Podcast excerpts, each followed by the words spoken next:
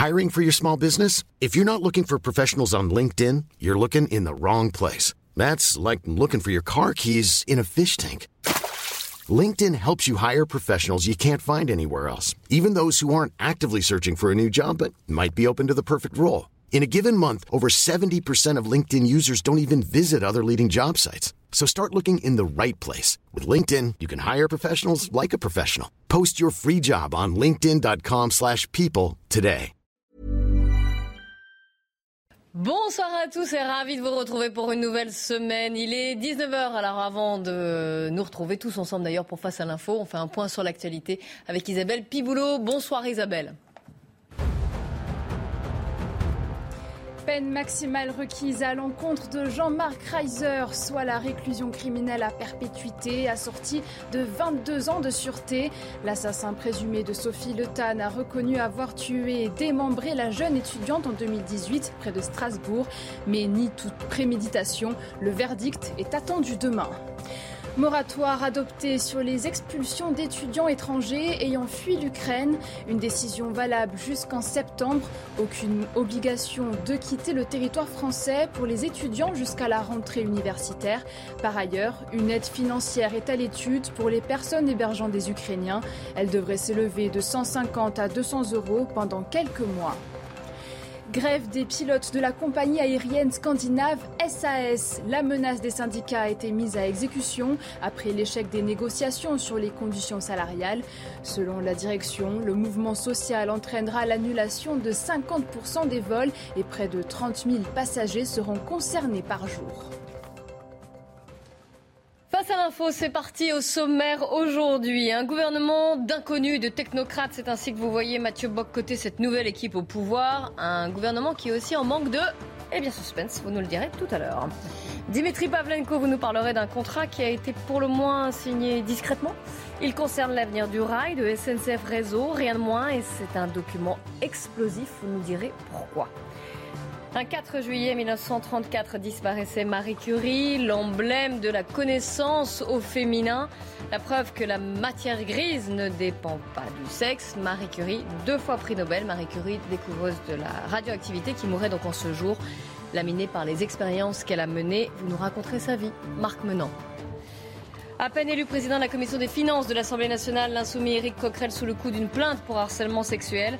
Ces derniers temps, ces attaques se multiplient contre des personnalités récemment promues. Comment les interpréter? Quelle lecture en faire? C'est la chronique de Charlotte Dornelas. 4 juillet, enfin, 4th of July, Independence Day, fête nationale américaine. C'est du déclin de l'Empire américain que nous parlera Mathieu Boccoté. Et d'ailleurs, on se pose la question, ces Américains sont-ils encore nos alliés? Eh bien, vous répondrez à cette question également.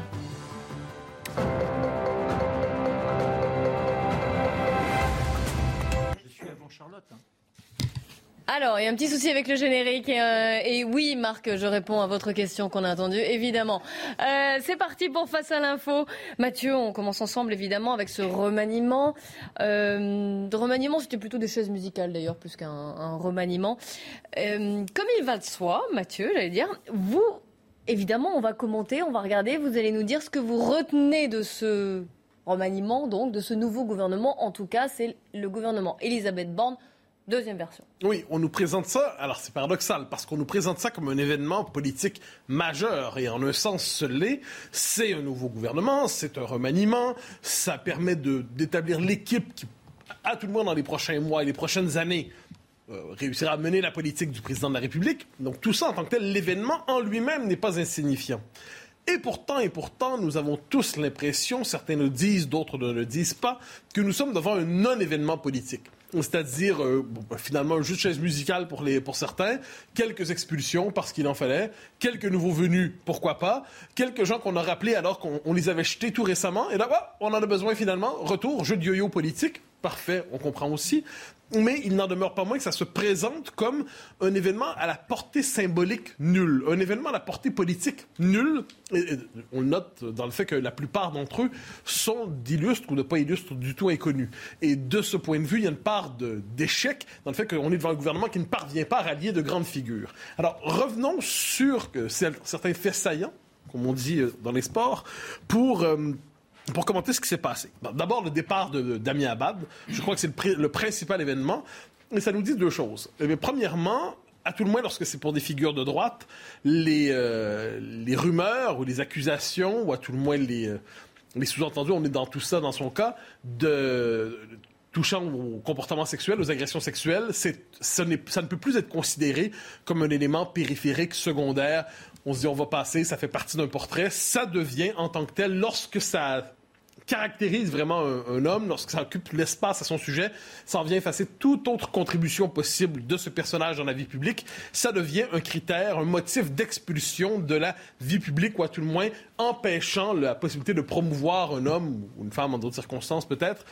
Euh, et ça, on le voit donc avec Damien Abad, celui qui était présenté comme une prise de guerre, hein, le trophée de chasse des dernières semaines, la possibilité d'amener un républicain d'envergure dans les rangs de la République en marche, en fait dans les rangs de la Macronie, le trophée de guerre, euh, le, trophée de chasse s'était transformé en fardeau, en fardeau dont il fallait se délivrer. Et de ce point de vue, les nouvelles figures qui incarnent la capacité de la Macronie d'attraper des figures importantes chez les LR, eh cette figure s'est décomposée. Premier élément. Deuxième élément, et ça doit être dit, le maintien et l'élargissement même de Gérald Darmanin.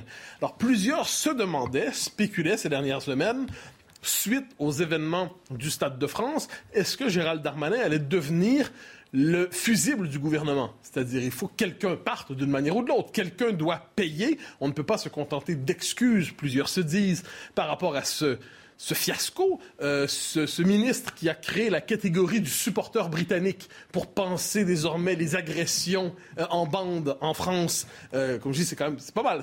Je suis persuadé qu'on va dans les prochaines années, on va s'en rappeler. C'est une contribution comme une autre à l'histoire du vocabulaire politique sous la Ve République.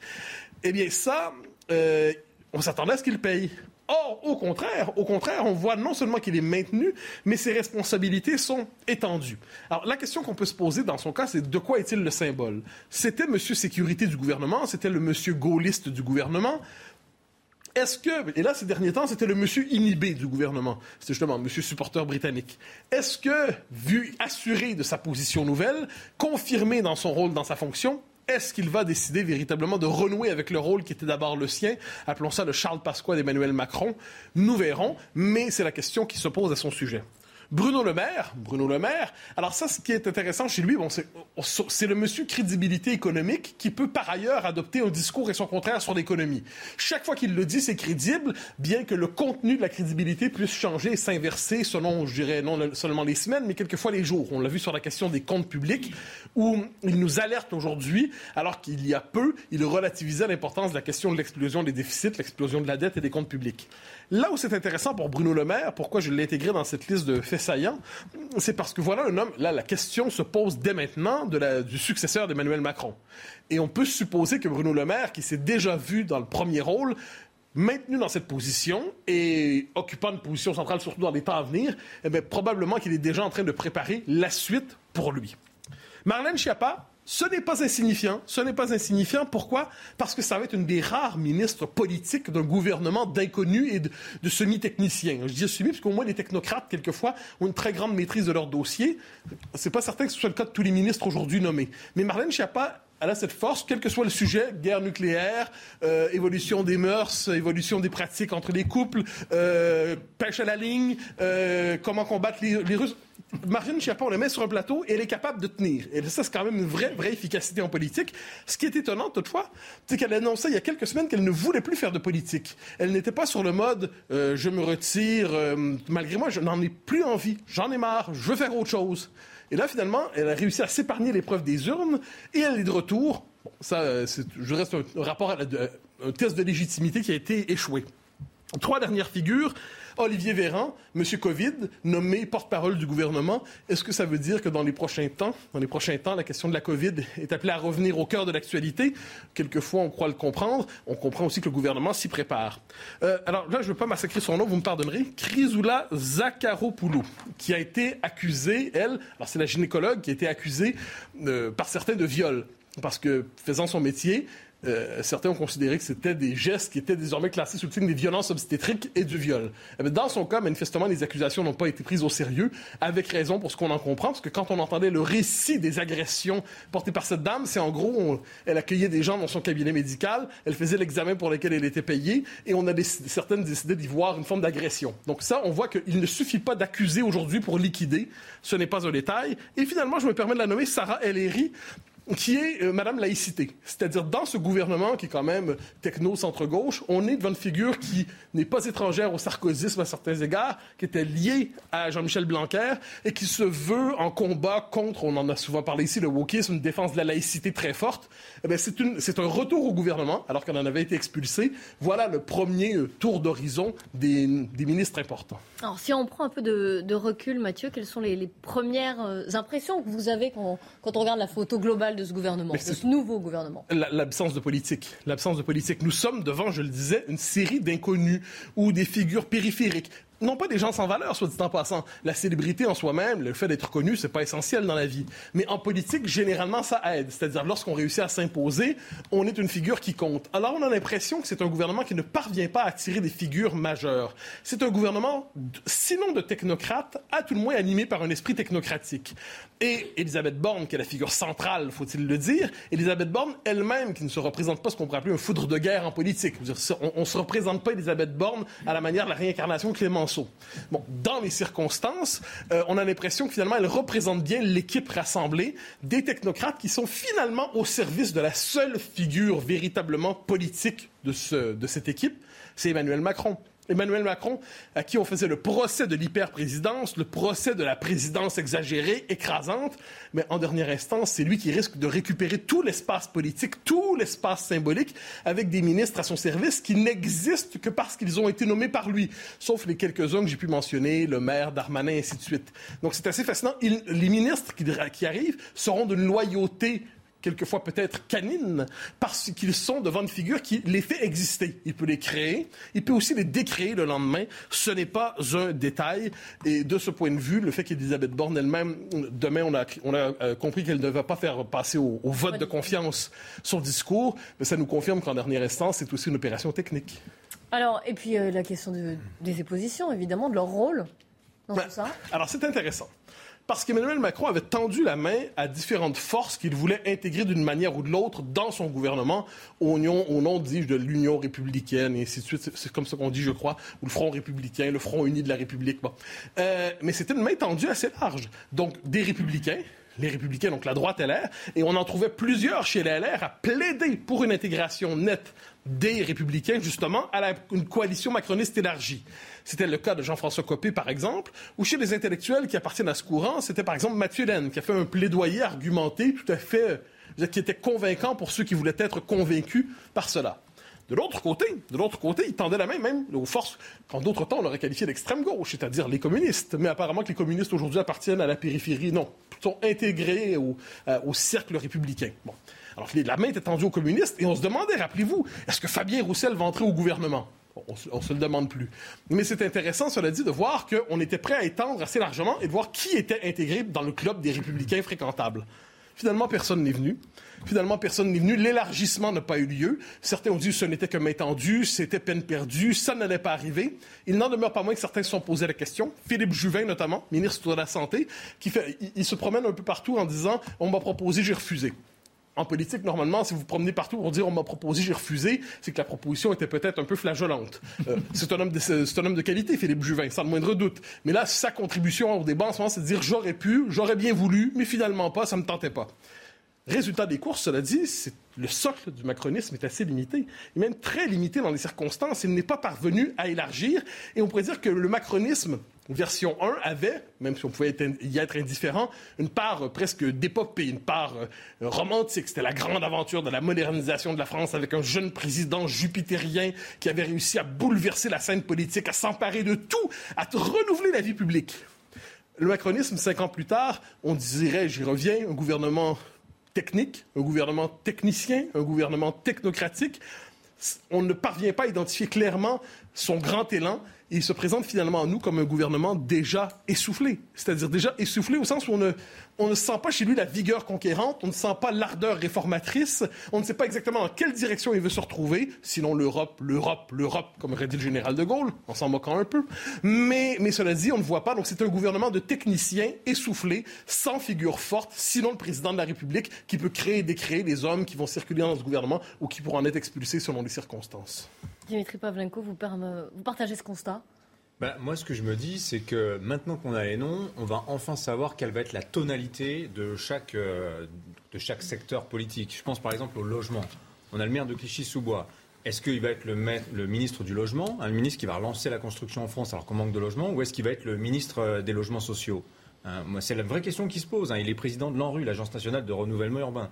Euh, vous prenez euh, l'écologie. On a un grand ministère, il y a six ministres, et on a à la tête Christophe Béchu, maire d'Angers. d'Angers, alors ville la plus écolo de France, mais est-ce que l'écologie, ça va être planter des arbres et, dérouler des pistes cyclables hein? Euh, Derrière, il y a des gros sujets quand même. Par exemple, il va falloir défendre le nucléaire à Bruxelles. Est-ce que ce maire, sans doute très bien par ailleurs, va être capable de faire ça? Si vous prenez Bercy, on a un gros Bercy, un grand ministère, il y a cinq ministres qui sont autour de, Bercy, très bien. Mais qu'est-ce qui va en être de la lutte contre les, déficits Qu'est-ce qui va en être de la fameuse économie de guerre qu'Emmanuel Macron nous promettait il y, a, il y, a, quelques jours de cela Voilà, donc maintenant, moi j'attends très concrètement les dossiers. Dans un instant, on va parler de la SNCF. Ça, c'est un dossier très concret, c'est un dossier des transports. Qu'est-ce qui va se passer pour la SNCF Qu'est-ce qui va se passer pour les grèves dans l'aérien? Etc. etc. L'actu continue, on a un gouvernement qui flottait complètement là. Bah, j'espère que maintenant on va savoir quelle tonalité il va y avoir portefeuille par portefeuille. Alors pour les transports, on en parle dans quelques secondes. On va faire un point sur l'actualité puisqu'il est 19h15. Isabelle Piboulot. Cédric Jubilard reste en prison. La chambre de l'instruction de la Cour d'appel de Toulouse a suivi l'avocat général. Le 28 juin, il avait demandé le maintien en détention de l'homme de 34 ans. Selon une de ses avocats, l'entêtement de la justice ne peut conduire qu'à un désastre. Cédric Jubilard, qui se dit innocent, est soupçonné d'avoir tué sa femme Delphine en 2020 dans le Tarn. 750 milliards de dollars, c'est le coût estimé pour la reconstruction de l'Ukraine par le Premier ministre du pays. Il s'est exprimé lors de la conférence de Lugano en Suisse, tout comme Volodymyr Zelensky. Celle-ci est organisée en présence des responsables des pays alliés de Kiev et d'institutions internationales. Elle vise à dessiner le plan de redressement de l'Ukraine. La conférence s'achèvera demain. Effondrement d'un glacier dans les Alpes italiennes hier. Le Premier ministre italien confirme un lien avec le réchauffement climatique. 10 degrés ont été observés sur le sommet du glacier de la Marmolada. Les chances de retrouver des survivants s'amenuisent. La catastrophe a fait au moins 7 morts et 8 blessés. Dimitri Pavlenko, il y a donc, euh, on poursuit avec ce nouveau gouvernement. Dans ce nouveau gouvernement, un ministre délégué au transport, c'est Clément Beaune. Il va avoir du, travail, hein, du pain sur la planche. Il y a déjà des grèves dans l'aérien. Il y a une grève des TER, TGV et Ouigo qui est annoncée pour euh, mercredi 6 juillet.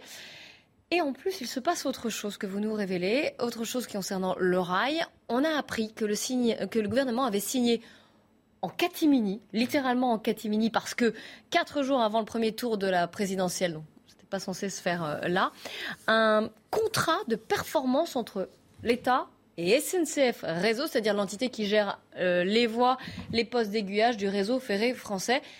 C'est explosif. Mm. Qu'est-ce que dit ce texte, ce contrat? Alors, le contrat de performance État SNCF Réseau, c'est un document qui est très important. Ça, une, ça se discute et ça se signe en gros une fois par décennie, hein, au début d'une décennie.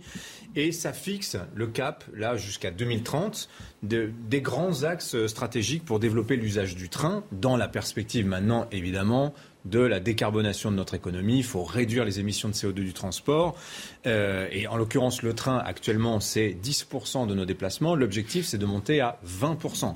C'est un saut quand même très très important pour le train. Et donc ce contrat fixe les objectifs et surtout l'enveloppe financière que l'État va attribuer à SNCO, à SNCF Réseau, donc qui gère le réseau ferroviaire français euh, pendant, pendant cette décennie. Alors c'est très ambitieux ce passage de 10 à 20% des transports des particuliers euh, en l'espace de 8 ans, tant les problèmes s'accumulent d'année en année sur le rail. Alors vous avez évidemment le climat social à la SNCF, les grèves, vous venez de rappeler à l'instant que qu'il y en avait une mercredi, euh, les retards permanents sur certains axes, le prix des billets, les rames vieillissantes et puis surtout l'état de notre réseau ferroviaire. À tous les niveaux, on voit qu'il y a un chantier qui est absolument gigantesque et qui va demander des milliards d'euros en fait. Hein. Alors la, SNCF, vous avez, vous avez, remarqué, elle travaille sur sa politique tarifaire, elle propose des Ouigo pas chers, des trains lents qui coûtent moins cher. Les industriels comme Alstom proposent maintenant bah, des rames hybrides ou des rames euh, qui vont marcher à l'hydrogène hein, pour verdir le, le, bilan. Mais le gros morceau de la modernisation du rail français, c'est le réseau ferré, c'est-à-dire les rails les lignes, elles ont 30 ans d'âge en moyenne, nos lignes, c'est 15 ans en Allemagne, pour vous dire. Euh, en 2019, un rapport absolument accablant de euh, l'autorité de régulation du rail faisait état sur certaines lignes de fils électriques rongés par les rats, euh, de boulons desserrés. Les boulons desserrés, quand même, ça rappelle la fameuse éclisse de Bretigny-sur-Orge, quand même. Hein. Des câbles défectueux, des pannes signalées ou des défaillances sur le rail qui, qui sont signalées mais qui ne sont pas réparées, etc., etc., etc. Et donc la modernisation du rail, c'est le cœur de ce contrat de performance qui a donc été signé. Et là, malheureusement, vous allez voir, on est assez loin du compte. Hein. Qu'est-ce qu'il prévoit ce contrat? Alors déjà, rappelons qu'un contrat, ça se signe entre plusieurs parties qui, au moment de la signature du contrat, en théorie, sont d'accord. Hein. Alors quand on parle du rail, il y a beaucoup de monde autour de la table. Vous avez l'État qui finance en grande partie euh, le réseau. Vous avez aussi les collectivités locales, les régions notamment, hein, qui achètent beaucoup de matériel roulant pour les, trains régionaux. Vous avez la SNCF, évidemment, la partie compagnie et SNCF Réseau, qui est l'ancien RFF, Réseau Ferré de France, qui gère le rail et qui prélève aussi les péages. À chaque fois qu'un train passe sur une ligne, il paye un péage. Alors c'est la SNCF qui se, paye elle-même d'une certaine manière, parce que c'est SNCF Compagnie qui paye euh, SNCF Réseau. Voilà. Et on peut aussi rajouter les usagers, hein, mais qui malheureusement n'ont pas voix au chapitre dans la discussion de ce fameux contrat.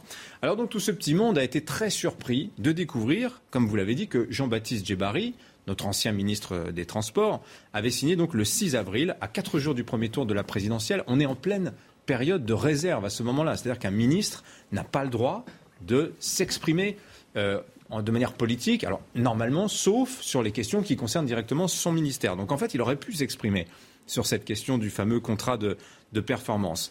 Pourquoi tous les acteurs du rail sont surpris? Bah, parce que le texte, depuis des mois déjà, ce fameux contrat de performance qui est discuté depuis 2020, hein, il fait l'unanimité contre lui. Tout le monde est contre ce texte. Les syndicats de cheminots, bon, on me dirait qu'ils sont souvent contre hein, les syndicats de cheminots, mais la presse spécialisée du transport, les sénateurs, hein, qui ont mené une commission sur ce, sur ce fameux, contrat, euh, l'autorité de régulation du transport et même la SNCF, les deux parties, compagnie et réseau, sont contre ce fameux contrat de performance. Alors, vous allez comprendre, c'est très simple. Le maître mot du contrat, c'est améliorer au meilleur coût le service ferroviaire. Qu'est-ce qui compte dans cette phrase? Évidemment, c'est au meilleur coût. Voilà. Donc concrètement, l'État prévoit de verser 2,8 milliards par an à SNCF, Réseau, à SNCF Réseau 2 milliards 800 millions d'euros pour moderniser les lignes. Mais c'est notoirement insuffisant.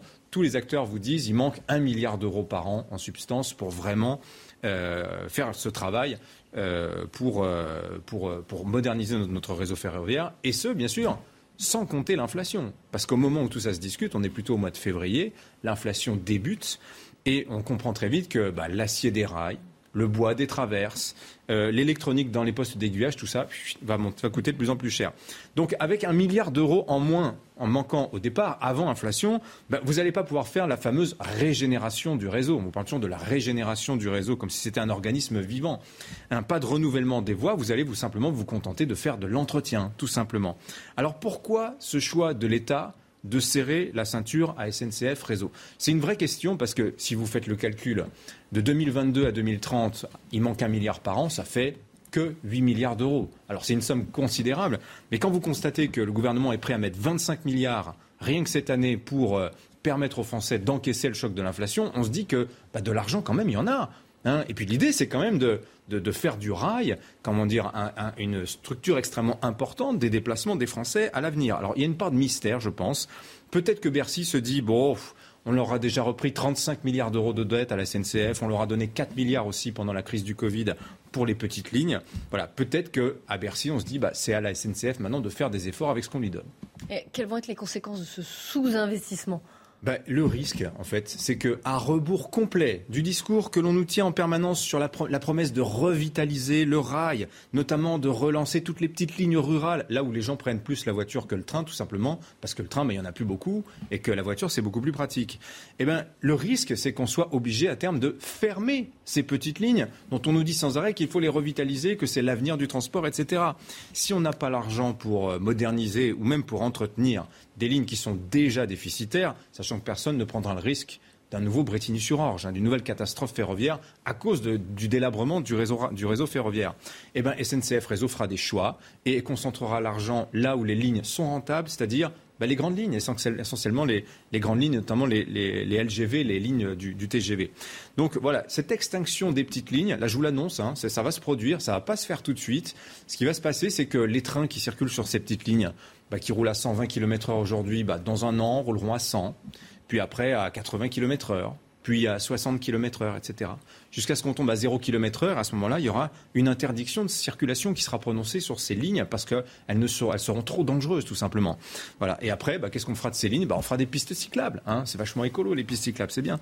Alors, le pire, c'est qu'en plus, dans ce contrat de performance, les fameux péages que chaque train paye, vous disais-je, pour circuler sur les, voies sur, ces, sur les lignes ferroviaires, eh ben les péages, il est prévu qu'ils augmentent de 50% d'ici 2030, alors même que le niveau des péages des ferroviaires en France sont déjà les plus élevés d'Europe. Donc ça, c'est parfait si vous voulez décourager tous les concurrents qui seraient tentés de venir euh, chasser sur les terres de, de la SNCF. Voilà. Donc ce contrat de performance, en fait, n'en est pas un. Euh, c'est le patron de l'autorité de régulation des transports qui le disait devant le Sénat. Il s'appelle Bernard Roman, cet homme. Il disait c'est un contrat d'assainissement financier. Voilà, très clairement. Alors maintenant, ce contrat doit passer devant le Parlement, qui vient d'être élu. On ne sait pas quand. Mais m'est avis qu'on va en entendre parler que Clément Beaune, en l'occurrence, qui doit s'occuper des avions dans la semaine, va avoir fort à faire sur la question du rail. Hein. Et du rail, euh, forcément. Merci de nous avoir déniché ce, contrat qui était passé totalement inaperçu. Peut-être ça vous inspire euh, bah, Non, il manquera sans doute de voix lorsqu'il sera question de voter pour admettre ou non le, budget. Hein. personne ne sera ferré pour le suivre. Ah, Mais alors, vu de loin, vu de l'extérieur, la France donne toujours l'impression d'avoir un des éléments des forces de la France dans le monde, c'est la puissance de son réseau ferroviaire. C'est-à-dire, ça, ça, fait partie presque de sa légende. Or, manifestement, si on considère que c'est quelque chose qui peut peu à peu se désagréger, alors qu'on nous chante plus que jamais le transport collectif, c'est presque le sacrifice d'un intérêt stratégique. Et ça montre bien qu'en tout domaine où l'État est indispensable, ça rejoint en analogie l'hôpital. Eh bien non, c'est on rogne, on rogne, on rogne. Et puis après on dit, bah oui, mais ça fonctionne pas. Et euh, l'essence qui ne cesse d'augmenter, alors euh, si vous devez faire chaque jour 45 km à, vélo, euh, ça va quand même être très très compliqué. Mais c'est peut-être bon pour la santé des individus. Si c'est bon pour la santé, ils seront moins malades. Donc on résoudra le ah bah problème du train et le problème de l'hôpital. Voilà, merci Marc, parfait. on va marquer une... Premier ministre. on va marquer une toute petite pause. On se retrouve juste après pour la suite de Face à l'info. Restez bien avec nous sur CNews.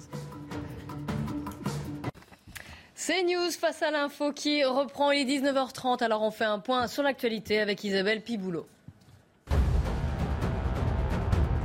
Fusillade de Copenhague, le suspect placé en détention dans une unité psychiatrique fermée. Avant l'attaque d'hier, le Danois de 22 ans a publié des vidéos faisant mine de se suicider avec des armes.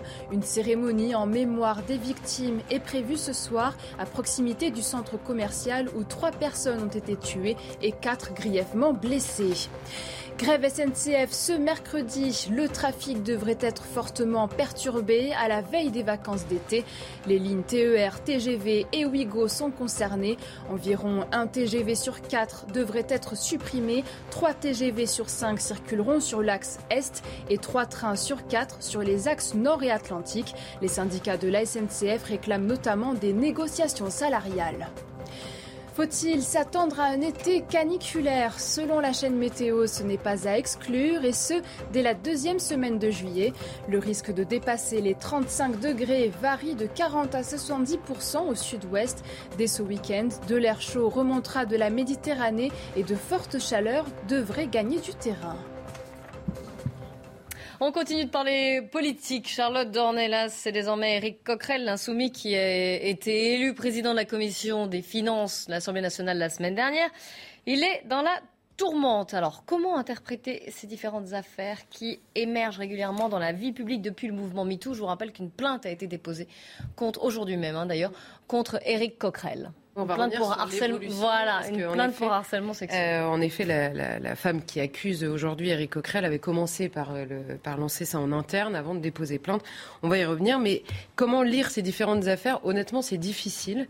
Euh, et je, je, pense que ça vaut le coup de s'arrêter sur le fait que ce soit difficile parce que tout le monde a l'air de trouver ça très simple d'avoir un avis définitif sur toutes ces affaires-là. Pourquoi c'est difficile? Parce qu'il y a une immense confusion à partir des témoignages qui sont les seules choses que nous ayons. Il y a une immense confusion entre les actes qui ne sont pas tous les mêmes, ils ne sont pas tous accusés de la même chose du tout et euh, c'est présenté un peu de la même manière. Entre les victimes et ce qu'on sait de ces victimes, celles qui parlent à visage découvert, celles qui ont porté plainte, celles qui ne le font pas, entre les faits eux-mêmes et les conséquences de ces faits et la manière de traiter les conséquences de ces témoignages qui sont donnés sur la place publique. Alors on peut comprendre, après le mouvement MeToo dans le monde politique, là je m'attarde là-dessus, on peut comprendre, certaines ont dit, pendant des années, il y avait une telle puissance, il y avait une telle puissance aussi autour des personnes euh, qui avaient commis des actes euh, euh, délictueux, voire criminels parfois, qu'il était impossible d'en parler à qui que ce soit. On était mal reçu parce qu'il y a pas, il y a très souvent, enfin, il y a très rarement des preuves matérielles d'une agression sexuelle ou d'un viol, et ça, les, victimes de viol le savent. Donc, pour aller devant la police, c'est très difficile de constituer des, dossiers solides, et donc ça ne tient pas devant la justice. Peut comprendre qu'au moment où euh, ces, femmes qui n'ont pas réussi euh, soit à parler, soit à être entendues, où elles voient une promotion nouvelle pour telle ou telle, soit comme ministre, soit comme euh, je ne sais pas quoi, ça devienne absolument insupportable au point qu'elles se mettent à parler. Ceci étant dit, maintenant, la question qui se pose dans la manière de le traiter, c'est plusieurs choses. Un, la distinction des témoignages, j'insiste là-dessus, ça n'est pas la même chose que d'accuser quelqu'un d'avoir été extrêmement lourdingue, d'être un dragueur invétéré, on a dit trois fois non, et puis il continue à parler, qu'une accusation de viol, euh, qu'une accusation même d'agression euh, sexuelle. Ça n'est pas la même chose. Il est absolument nécessaire de le traiter différemment. C'est franchement pas le cas, et il faut chercher pour savoir exactement de quoi il revient. Ensuite, la question c'est que la prudence est absolument inexistante. J'insiste là-dessus aussi. Ça ne sert à rien. Il faut maintenant être quand même assez euh, honnête. Ça ne sert à rien de commencer toutes ces phrases par on respecte la présomption d'innocence pour continuer en édition spéciale sur un tel qui est accusé. Ce sont quand même des accusations extrêmement lourdes aussi pour la personne qui les subit. Et moi, n'étant pas là au moment où, où l'agression se passe, je ne peux pas, dans le débat public, partir du principe que la victime a forcément raison. C'est vrai dans la plupart des cas. C'est vrai à l'issue des enquêtes. Elles ont la plupart du temps raison. Et pour un seul cas d'un homme dont la vie serait détruite par un mensonge, on ne peut pas se permettre. C'est pas notre métier à la base. On n'est pas juge, on n'est pas enquêteur, on n'est pas procureur. Il faut avoir l'humilité de cette prudence. Elle me semble absolument nécessaire. Et là encore une fois, elle disparaît, à mon avis, trop souvent. Maintenant, il est vrai, je reviens, la justice a du mal à passer sur ces affaires-là. D'abord parce que la justice ne condamne que sur des preuves, et ça me semble assez heureux. Et le, le malheur dans cette histoire, c'est que ce sont des affaires dans lesquelles il y a très peu de preuves matérielles, très rarement de preuves matérielles, surtout que le traumatisme est réel et donc on met du temps à parler et il y a encore moins de preuves. Maintenant, maintenant que ça est dit, qu'est-ce qu'on fait comme quelle conduite on adopte à partir de ça? Quel est l'autre, euh, quel est l'autre, euh, on va dire l'autre juge euh, que la justice elle-même sur ces affaires-là? Si on part du principe qu'une accusation suffit pour appeler à la démission ou pour acter une démission, alors c'est très clair, on fait de cette accusation une arme politique. Peut-être qu'aujourd'hui, ces, accusations sont vraies dans la plupart des cas. Si la ligne de conduite devient qu'une simple accusation vaut démission d'un ministre, alors c'est clair, demain, ça devient une arme politique. Et donc là, ce sera extrêmement dangereux, d'abord pour les personnes qui sont accusées et pour les véritables victimes surtout, qui seront noyées au milieu d'accusations, qui finiront par relativiser tous les témoignages ou toutes les plaintes posées par de véritables victimes noyées au milieu d'une sorte de, euh, de, comment dire d'intuition que nous aurons tous qui, finira par se dire bon à partir du moment où c'est dans le monde politique on a compris c'est devenu une arme politique donc c'est un véritable danger pour les victimes les vraies victimes elles-mêmes. Alors là, en l'occurrence, pour revenir à Éric Coquerel euh, sur cette question, il y a en effet le témoignage et le témoignage qui nous est donné ressemble, dans l'état actuel des choses, à euh, une drague extrêmement lourde, à des gestes déplacés. On n'est pas sur euh, un viol à répétition dans le témoignage, encore une fois, puisque c'est de ça dont il faut parler. Si c'est le cas, en effet, et que ça se limite à ce qu'il y a dans ce témoignage, et d'ailleurs, euh, Elisabeth Tissier, Elisabeth, Sophie, Tissier, pardon, excusez-moi, euh, porte plainte pour harcèlement sexuel et geste pouvant s'apparenter à une agression sexuelle. Moi, euh, juridiquement, je ne sais pas très bien ce que, ce que ça recouvre. Éric Coquerel n'a pas l'air de nier cette partie-là, puisqu'il dit lui-même il n'y avait rien de délictueux, rien qui peut être poursuivi dans la justice. On verra jusqu'à maintenant. Moi, il y a une question que qui me vient en permanence, c'est qu'il y a une seule chose qu'on n'examine jamais dans ces affaires-là, c'est la question toute simple de l'éducation et de notre rapport à, on va dire, la libération sexuelle sans limite. Pourquoi est-ce que je dis ça? Pendant très longtemps, l'état d'esprit, c'était un homme, ça s'empêche. Cette fameuse phrase, un homme, ça s'empêche, et tout le monde se disait, l'éducation, c'est d'apprendre que l'homme et la femme ne sont pas les mêmes dans leur rapport, même aux pulsions sexuelles qui sont les leurs, ou dans leur rapport à l'expression de ces pulsions. Un homme, ça s'empêche. On est passé au jouir sans entrave. Et eh ben, si tout le monde jouit sans entrave, il y en a qui se font avoir à la fin. Je, veux dire, est-ce qu'il est, est, serait possible, au minimum, d'avoir cette question de l'éducation sexuelle qui est donnée, de notre rapport à ça et à la moralité dans l'acte sexuel? Non pas pour donner une leçon de morale, juste pour dire qu'il y a, une manière morale d'avoir des, relations les uns aux autres. Et c'est d'ailleurs là-dedans que rentre cette fameuse question du consentement. Cette question ne sortira pas évidemment de la France insoumise, encore moins de leur comité interne, puisque c'est comme ça qu'ils gèrent la chose et c'est peut-être la partie la plus intéressante en ce qui concerne la France insoumise. Expliquez-nous, c'est quoi ce comité exactement? Alors, on en avait entendu parler assez rapidement dans l'affaire de Tahabouaf. C'est mm. un comité qui est tout jeune, hein, qui a été, euh, on va dire, inauguré avec l'affaire de Tahabouaf, qui était lui-même accusé, alors là, avec des, témoignages un peu plus, euh, un peu plus costauds. Et euh, on en entend à nouveau parler avec Éric Coquerel. Alors, c'est un comité interne qui est composé de militantes bénévoles et qui s'adresse aux victimes d'agressions sexuelles à l'intérieur du mouvement ou aux victimes qui sont extérieures au mouvement, mais dont l'agresseur fait partie du mouvement de la France insoumise. Alors le but, je les cite, il, a pour but d'informer les femmes de leur droit d'être accompagnées par l'association avec laquelle ils sont en lien. Avec leur accord et dans le respect de leur anonymat, il peut transmettre un signalement au comité de respect des principes également interne à la France insoumise, seule habilité à prendre des décisions au nom du mouvement à l'égard de l'auteur présumé des faits. Alors pourquoi pas On se dit finalement, ça va aider les militantes à parler peut-être plus facilement qu'à des policiers ou à l'extérieur du mouvement parce que dans la tête d'une militante, on peut se dire si je porte plainte ou euh, si je vais en parler à l'extérieur, ça va peut-être euh, ternir la cause. Donc elles ont peut-être besoin de cette étape-là. Sauf que malheureusement, dans l'affaire de Tahabouaf, on avait quand même appris que euh, les deux personnes de la France insoumise qui avaient reçu Tahabouaf lui avaient dit tu as deux solutions. Soit tu te dénonces, tu te retires toi-même aujourd'hui et alors on lance une offensive pour expliquer que les accusations étaient, que les, comment dire, la vindicte contre Tahabouaf était une entreprise raciste de l'extérieur extrême droite, soit tu attends et tu devras euh, te retirer euh, sur demande de la France insoumise pour les cas d'agression sexuelle. Donc on comprend quand même qu'il relative énormément. Il dit si tu pars tout de suite, on accusera l'extrême droite, ce sera extrêmement pratique. C'est exactement ce qui s'est passé dans les premiers jours. Et alors là, avec euh, Éric Coquerel, on a Jean-Luc Mélenchon qui nous explique, alors franchement c'est magnifique, hein. on a Jean-Luc Mélenchon qui théorise à nouveau l'idée du complot, qui nous explique que c'est un complot des médias qui orchestrerait un défilé d'accusateurs mus par un, un activisme anti-France insoumise pour prendre la revanche du Rassemblement national, enfin, constituant la revanche du Rassemblement national sur la commission des finances. Alors, j'ignorais que Rokhaya Diallo bossait en sous-main pour le Rassemblement national, mais là, franchement, on tient un scoop assez énorme euh, dans la bouche de Jean-Luc Mélenchon. Ce qu'on comprend, c'est que la tentation initiale, c'est vrai absolument partout, la tentation un peu naturelle, c'est de vouloir protéger la famille en taisant le scandale.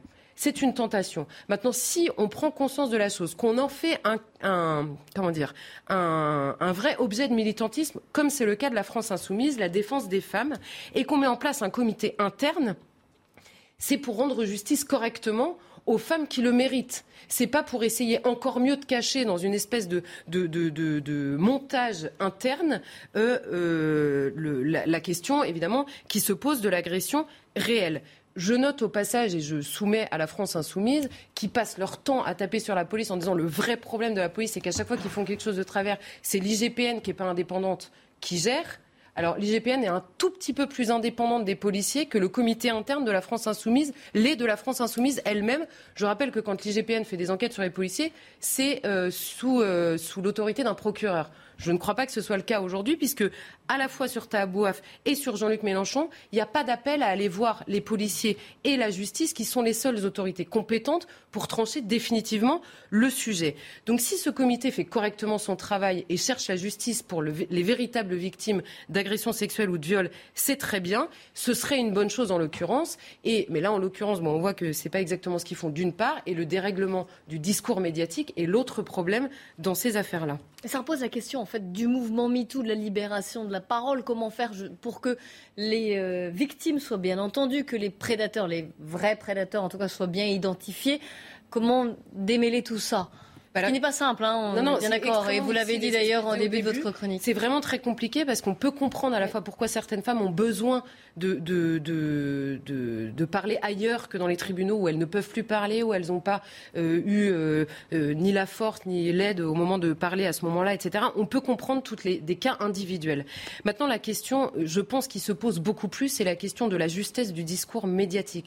Le discours médiatique ne peut pas être celui du temps de la justice et en même temps, on voit bien que même quand la justice ne peut pas passer, il faut que nous ayons, euh, comment dire, une conduite prudente sur ces questions-là. Et ça n'est pas parce que la justice n'est pas passée ou ne peut plus passer qu'il est juste qu'elle se fasse ailleurs. C'est vraiment une, une question qu'il faut qu'on se pose, encore une fois, parce qu'on ne peut pas prendre, nous, le risque d'aller pourrir la vie de quelqu'un alors qu'il ne l'a pas mérité, alors que ça n'est pas juste de le faire.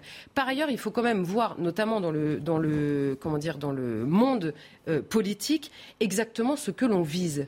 Est-ce qu'on vise la défense des femmes agressées sexuellement ou violées? Alors dans ces cas-là, tous les sujets sont traités de la même manière et surtout on ne s'attarde pas en édition spéciale pendant trois semaines sur un témoignage qu'on ne peut pas vérifier parce qu'il est parfois anonyme. Là, je m'écarte de Éric Coquerel en particulier, hein.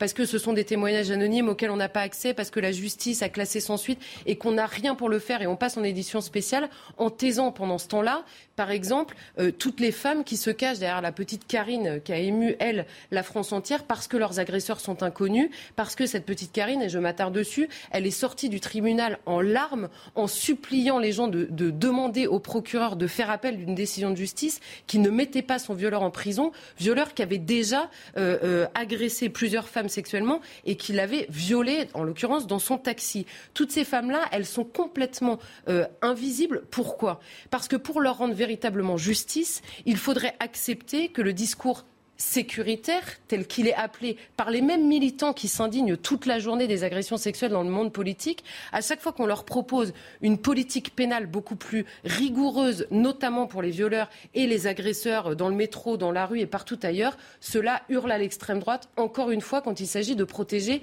les femmes, euh, je veux dire les femmes normales, quoi, avec des agresseurs normaux que personne ne connaît. Il y a clairement euh, une, une différence de traitement entre les deux.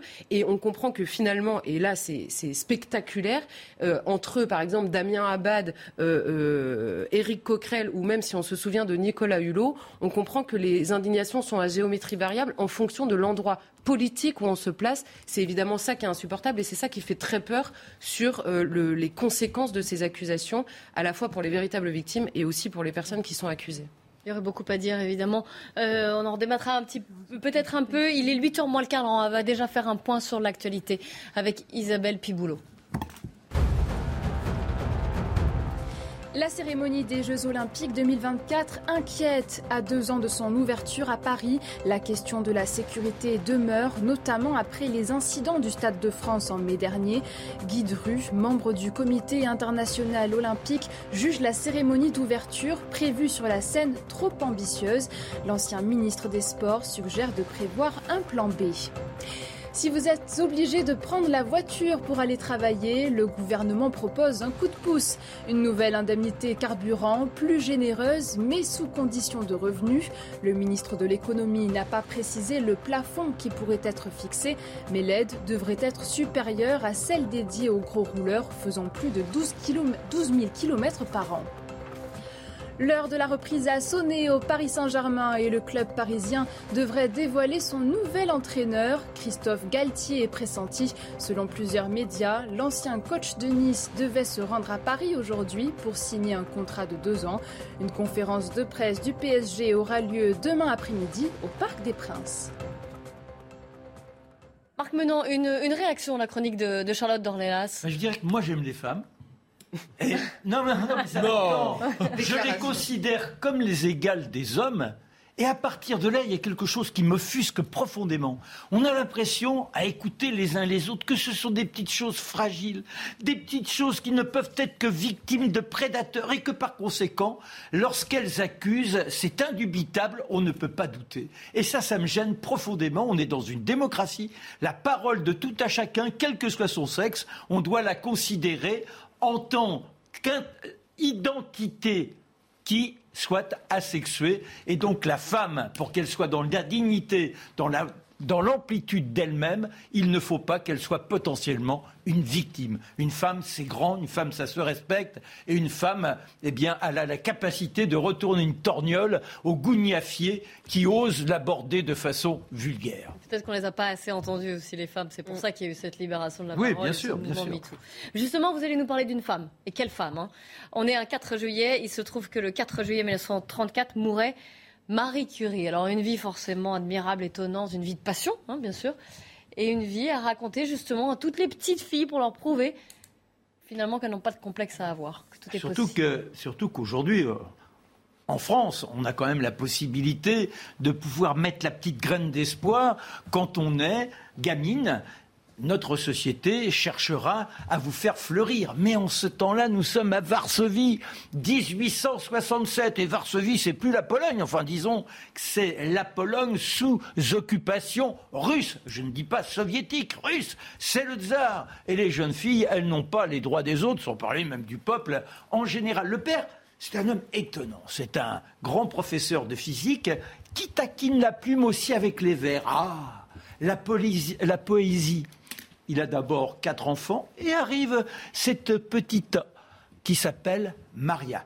Maria, elle est mignonne comme tout, elle est toute chétive.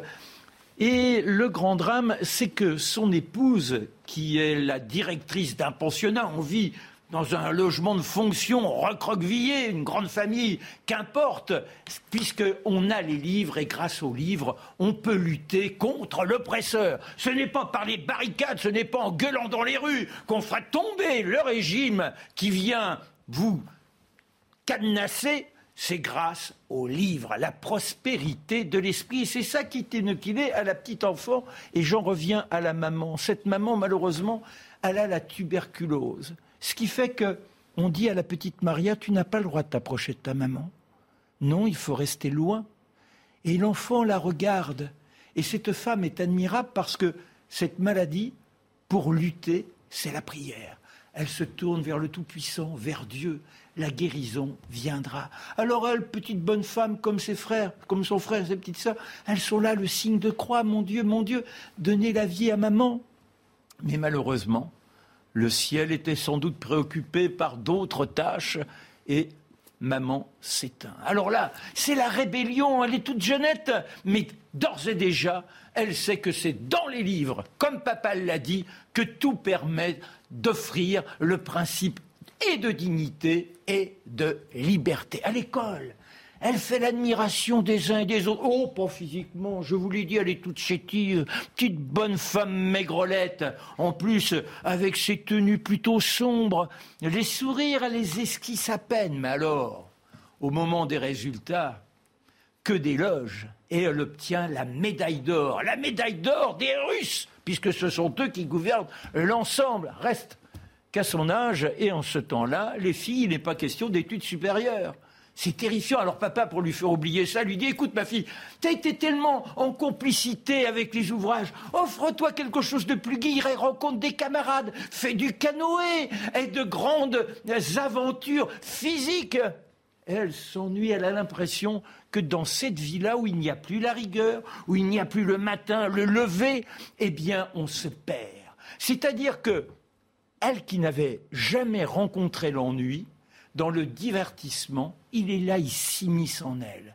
Elle s'aperçoit que c'est la féerie de l'esprit qui anime l'homme lorsqu'il évite de tomber donc dans cet état de morosité qui vous lèpre au quotidien. Alors elle reprend les livres avec sa sœur. Bronia, c'est la deuxième. Là, on se fait un serment. À Paris, Là encore, pensez, jeune fille aujourd'hui qui estimait que vous êtes victime de je ne sais trop quoi. C'est déjà à Paris que l'on pense quand il y a la liberté. La liberté là-bas, tout est permis, même pour les femmes. Bien sûr que le vote n'est pas encore là, mais les femmes, elles peuvent y croire. Alors, Bronia, elle se rendra dans la capitale. Elle fera médecine. Et elle, elle promet de travailler comme préceptrice, afin d'avoir les deniers nécessaires pour qu'à Paris, eh les études soient florissantes pour l'aîné. Là, il y a une rencontre étonnante chez l'un de ses employeurs, c'est Casimir. Oh, il est beau garçon, Casimir.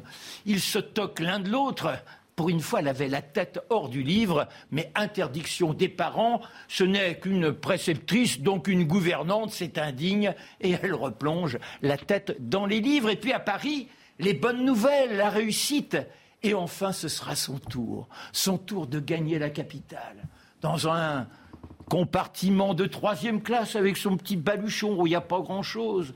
Mais sa sœur a rencontré elle aussi l'amour. Alors, vivre avec euh, un couple, c'est pas évident. Elle préfère la mansarde au quartier latin. Oh, il fait froid, certes, mais les résultats s'imposent rapidement. Et elle est la première à obtenir un doctorat de physique. Après, tiens, euh, ce toc de mathématiques, il faut aller dans tous les domaines pour pouvoir avoir cette jubilation de la connaissance. La connaissance, c'est la dignité, c'est la liberté. Les mathématiques, la licence, malheureusement, oh, quel échec elle n'est que deuxième. En revanche, elle rencontre un personnage qui est admiratif de cet enfant. Enfin, elle reste enfant dans la physionomie, mais en revanche rayonnante par l'esprit, toute petite. Il s'appelle Pierre Curie et c'est un professeur. Il finit par euh, obtenir qu'il y ait un dîner. Le dîner s'attarde, il ratera son train, il mettra 26 mois à obtenir qu'elle lui accorde sa main. Car toujours l'important, c'est la connaissance. Ensemble, là déjà, elle va se tourner pour obtenir un doctorat, un doctorat de physique. Elle reprend les travaux d'Henri Becquerel. Henri Becquerel, il a découvert le rayonnement de l'uranium. Mais qu'est-ce qui se cache derrière ça? Et là, pendant des mois, pendant 45 mois, ensemble, enfermés dans une baraque, dans les courants d'air, avec un poêle qui fonctionne mal, plus de 8 tonnes seront utilisées pour découvrir le secret et l'apparition de ce qu'ils nommeront le radium. Ils obtiennent le prix Nobel associé à Becquerel, ils ne s'y présentent pas, mais malheureusement, quelques mois plus tard, eh bien, Pierre Curie laminé par les radiations, il tousse beaucoup, il a souvent des faiblesses, sans doute l'une de celles-ci le fauche au moment où il passe à côté d'un fiacre et le voilà qui roule sous la roue. Et notre euh, grand Pierre Curie, tout fraîchement prix Nobel, a la tête fracassée. Et de nouveau, c'est le drame pour elle. Ils ont deux petites filles il faut s'en occuper, mais c'est toujours la recherche qui doit la, sortir de là. La recherche, la dignité, la liberté, les livres, et elle repart de nouveau et elle obtiendra le prix de chimie, prix Nobel, de chimie deux fois prix Nobel. Mais alors c'est là, vous avez toujours des petits salopards pervers qui n'admettent pas la réussite. Et l'un de ces journalistes sort dans ses dossiers, vous voyez que c'est pas d'aujourd'hui, il sort le scandale des scandales. Cette veuve qui nous présente la, la, dignité, la moralité, eh bien en réalité, elle a un amant. C'est son assistant qui a été l'élève de Pierre Curie, Paul Langevin. Ça fait un véritable scandale mais elle passe outre et se présente devant, les Nobel pour toucher son prix. Elle mourra, elle aussi, usée par la découverte, mais tous les deux avaient refusé de déposer le brevet, car la science n'est pas l'enrichissement, ou uniquement l'enrichissement de l'esprit. Merci beaucoup, Marc. D'habitude, exceptionnel. Ça ah de décrire, évidemment. Euh, on parlait du 4 juillet. Le 4 juillet, c'est une date importante, notamment aux États-Unis. 4th of July, Independence Day, la fête de l'indépendance, la fête nationale en fait euh, américaine. Et Évidemment, chaque année, on médite sur la, situation des États-Unis, le grand empire d'Occident d'aujourd'hui, qui semble quand même s'éloigner un petit peu de, de l'Europe. et aussi peut-être, pourquoi pas, vous allez nous le dire Mathieu, de se, de, de se décomposer à travers notamment ces contradictions qui sont de plus en plus violentes et ces divisions aussi. Alors le 4 juillet, normalement, parce que quand on regarde de loin les États-Unis, on a toujours l'impression que c'est la nation patriotique par excellence. On a l'impression que devant chaque maison, devant chaque appartement, euh, devant chaque grange, il y a un drapeau américain et que tout Américain, qu'il soit de gauche ou de droite, est fondamentalement patriote.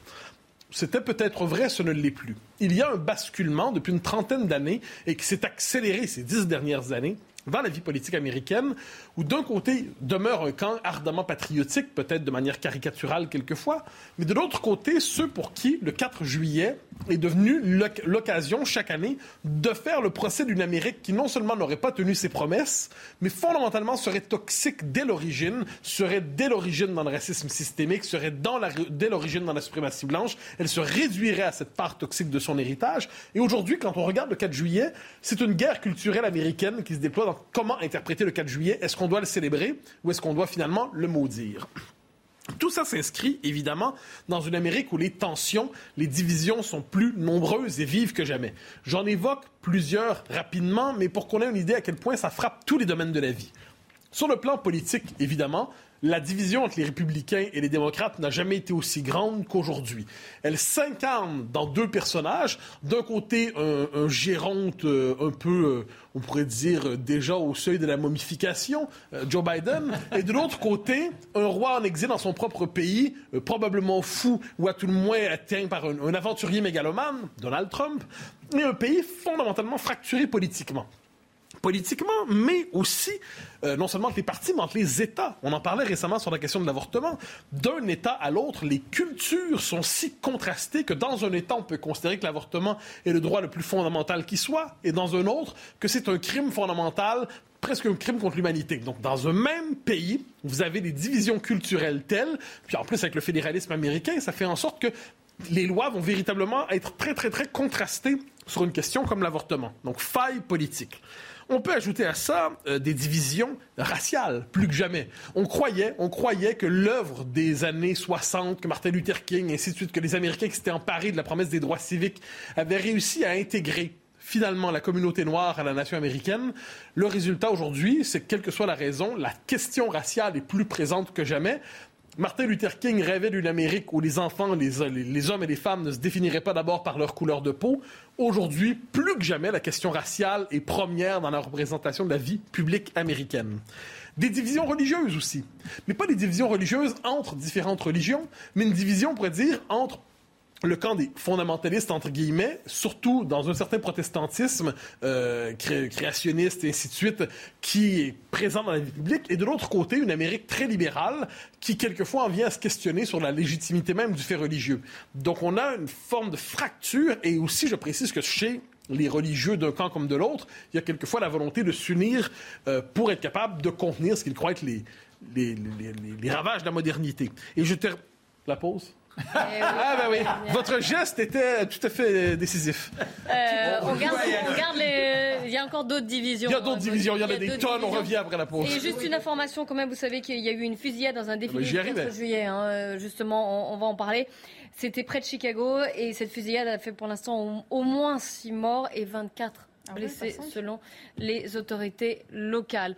On va se retrouver après les informations de, de 20h, ça y est, tout pile avec Isabelle Piboulot. Il reste combien de temps? Éric Coquerel visé par une plainte pour harcèlement sexuel. Sophie Tissier y dénonce des faits pouvant s'apparenter à une agression sexuelle datant du 23 août 2014 à Grenoble.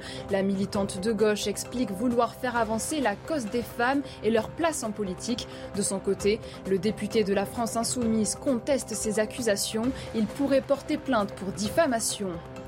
À Sydney, des milliers d'habitants appelés à évacuer. Des inondations menacent toujours les foyers au troisième jour de pluie torrentielle. Les sols sont saturés et les barrages débordent. Selon les services d'urgence, près de 32 000 personnes ont reçu un ordre ou un avertissement d'évacuation. Et enfin, en football, Gabriel Jesus compte briller à Arsenal. L'international brésilien quitte en effet Manchester City. Le montant du transfert est estimé, selon la presse britannique, à 52,3 millions d'euros. Gabriel Jesus entend s'inspirer de son héros d'enfance, Thierry Henry. On reprend votre chronique, Mathieu Bocoté, sur le, 4 juillet et on tire ensuite un bilan des, euh, de la situation de l'Empire américain. Je rappelle hein, encore une fois qu'un défilé, un défilé, une parade du 4 juillet a fait au moins six morts près de Chicago. Vous nous parliez des divisions qui gangrènent ce pays. Ben, hein, les tensions. Hein. Alors, j'évoquais religieuses, raciales, politiques, aussi socio-économiques. On est dans un pays où la classe moyenne, en fait, les, classes moyennes américaines sont non seulement en train de fondre, c'est une fait de, de, paupérisation, mais vivent dans une angoisse permanente qui est celle de la perte justement du statut et social et économique. Le nombre, ceux qui vivent dans des motorhomes, comme on dit, dans, dans des caravanes finalement, qui n'ont plus accès à la propriété. C'est un pays en déstructuration sociologique profonde. Et c'est un pays, euh, bon, j'évoque une autre chose qui est importante sur la politique étrangère, qui ne sait plus exactement, après 20 ans de guerre impériale, fondamentalement, quel est son rôle dans le monde, parce que les Américains gagnent rarement leur guerre impériale, quoi qu'on en dise. Et ensuite, je voulais le mentionner, vous avez raison de le dire, un pays où la violence est partout présente, et on parle d'une violence euh, aux armes à feu. C'est un pays où les armes à feu sont partout présentes et où les fusillades sont banalisées. Alors quand on regarde tout ça, quand on regarde tout ça, on voit comment les Américains se sont vus historiquement, comment ils aiment se voir, comment on les a vus et comment on les voit aujourd'hui. Il ne peut y avoir que des enchantements. Alors, qu'est-ce que vous entendez par là, désenchantement Alors, les États-Unis ont une conception quasi messianique de leur rôle dans le monde. C'est quand on regarde l'origine des États-Unis, il y a cette idée que c'est c'est pas seulement un nouveau pays qui se crée, c'est un nouveau modèle de société, une promesse pour l'humanité, une nouvelle manière de voir le monde, une promesse de liberté pour tous les hommes qui rejoindront ce pays fondamentalement, qu'est-ce qu'on voit aujourd'hui? C'est un pays qui devient contre-modèle pour plusieurs, contre-modèle de plus en plus, et les Américains tolèrent de moins en moins. Donc c'est la chute, hein, c'était cru après la guerre froide, seule hyperpuissance. Ils constatent aujourd'hui qu'il y a d'autres puissances émergentes euh, qui les fragilisent. Ensuite, ils se sentent fragilisés, leur modèle est de moins en moins désiré, et ça les fracture sur le plan identitaire. Nous sommes le modèle, pourquoi ne sommes-nous plus désirés? Évolution aussi, c'est une question que j'ai déjà évoquée ici, ce que j'appelle la mutation post-occidentale de l'identité américaine. On est passé, prenez le 20e siècle, d'une nation qui se vivait comme WASP, entre guillemets, à une nation qui se voyait d'origine européenne, une nation qui a connu sa mutation universaliste, hein, c'est le, mouvement des droits civiques, une nation qui a fait le saut vers le multiculturalisme, et aujourd'hui une nation qui se voit en bonne partie par son rejet de l'héritage européen. Donc c'est une nation qui rompt de plus en plus avec euh, ses origines européennes, et on le voit dans sa politique étrangère aussi, avec son passage de l'Europe vers l'Asie, ce qui ne veut pas dire que l'Europe ne l'intéresse plus, mais à la manière de souvenir sous le signe de la suggestion. En conclusion, est-ce que, alors si je me place du côté des Européens, est-ce qu'on peut encore compter sur les États-Unis comme alliés? En fait, comme allié dans la mesure où un rapport de suggestion est consenti. La France a un désir d'indépendance, soit pour elle-même, soit pour l'Europe dans son ensemble, mais les Européens de l'Est, mais pas les seuls, continuent d'espérer. Finalement, pour quel est le bouclier protecteur pour eux? C'est pas la France, c'est pas l'Europe, c'est l'OTAN. Un rapport de suggestion, et les Américains, on le voit avec la crise en Ukraine, euh, ils profitent, ce qui ne veut pas dire que ce n'est pas une manière de, disculper Poutine, mais ils profitent de la crise manifestement pour restaurer leur puissance en Europe, redéployer des forces et dire que la souveraineté américaine, l'empire américain, fera sentir sa présence en Europe et les nations européennes déploieront leur souveraineté, l'exerceront dans les limites autorisées de l'Empire. De ce point de vue, la fracture atlantique entre l'Europe et euh, l'Amérique euh, s'accroît d'une année à l'autre et s'accroîtra, dis-je, davantage dans les décennies à venir. Merci beaucoup et merci beaucoup à, tous les quatre. On se retrouve évidemment demain dès 19h pour euh, Face à l'info de nouveau. Tout de suite sur CNews, c'est le, le, débat qui évidemment continue avec l'heure des pros 2, Pascal Pro et ses invités. Très bonne soirée à tous.